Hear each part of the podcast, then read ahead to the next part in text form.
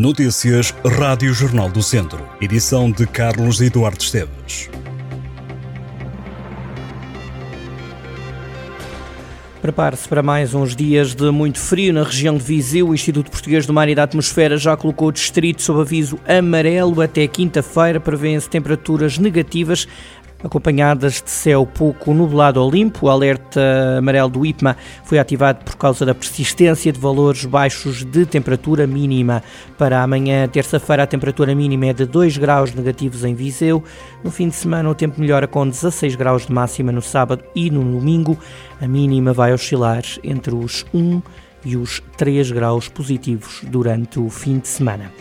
É esta semana que vai decorrer a Bolsa de Turismo de Lisboa. A CIM Viseu Dão Lafões marca presença na BTL, num stand que juntará os 14 municípios que fazem parte da comunidade intermunicipal. O secretário executivo da CIM, Nuno Martinho, assumiu ao Jornal do Centro que juntar todos os municípios num único stand tem como objetivo existir uma estratégia de comunicação, de notoriedade e de atração a uma só voz. Gastronomia e vinhos, turismo de natureza e desporto e saúde, cultura e património são as apostas da marca Viseu Dão Lafões na BTL, que decorre de 1 a 5 de março. Nesta entrevista ao Jornal do Centro, Nuno Martinho desvenda que um conjunto de eventos e projetos vão ser apresentados no stand da CIM. Entrevista para ler em jornaldocentro.pt. Tondela vai ampliar e requalificar o cemitério municipal. O investimento do município ronda os 450 mil euros. A autarquia liderada por Carla Antunes Borges quer que as obras estejam prontas até o dia 1 de novembro. A autarca fala de uma obra que nasce da necessidade de ampliar a capacidade do cemitério de Tondela.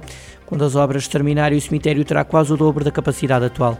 Vai ainda ser criado um jardim da memória no exterior do cemitério, que permitirá às famílias colocar urnas com as cinzas dos entes queridos e ali lhes prestarem homenagem. Nesta obra vão ainda serem arranjados os espaços verdes, os corredores e os muros do cemitério de Tondela, obras que começam na próxima semana.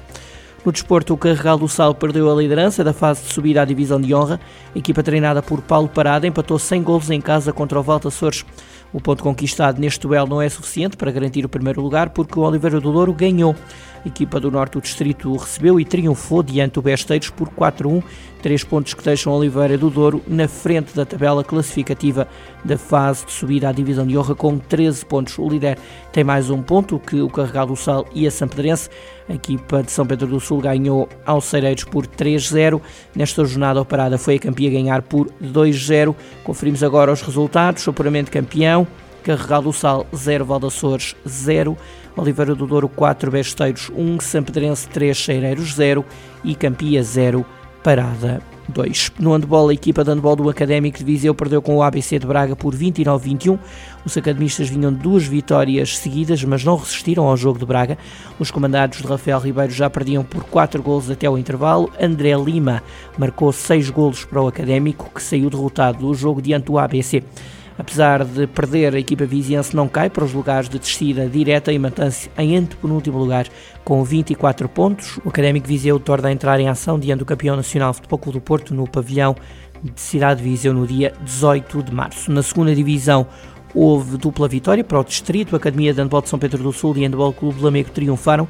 Os sampedrenses conseguiram mesmo um resultado avolumado. Derrotaram fora de casa o Aleiros por 15-35. Em Lamego houve vitória do Andebol Clube do Lamego por 25-21 diante do Juvelis. A Academia de Andebol de São Pedro do Sul ocupa o 5º lugar da zona 2 da 2ª divisão. Os sampedrenses somam 39 pontos, já o Andebol Clube do Lamego, também na 2ª divisão, zona 2, também soma 32 pontos e está em 10º lugar. Uma mãe natural de Viseu resolveu pôr mãos à obra e criar um projeto que pretende ajudar outras mulheres sobre a maternidade. O projeto MAMO foi criado por Inês Freitas, licenciada na área social e residente na região de Lisboa, em 2022, quando se tornou mãe e sentiu que faltava apoios às mães enquanto mulheres. Este projeto oferece recursos e ferramentas para ajudar as mães a gerirem e organizarem melhor o tempo para conseguirem um bem-estar físico e emocional.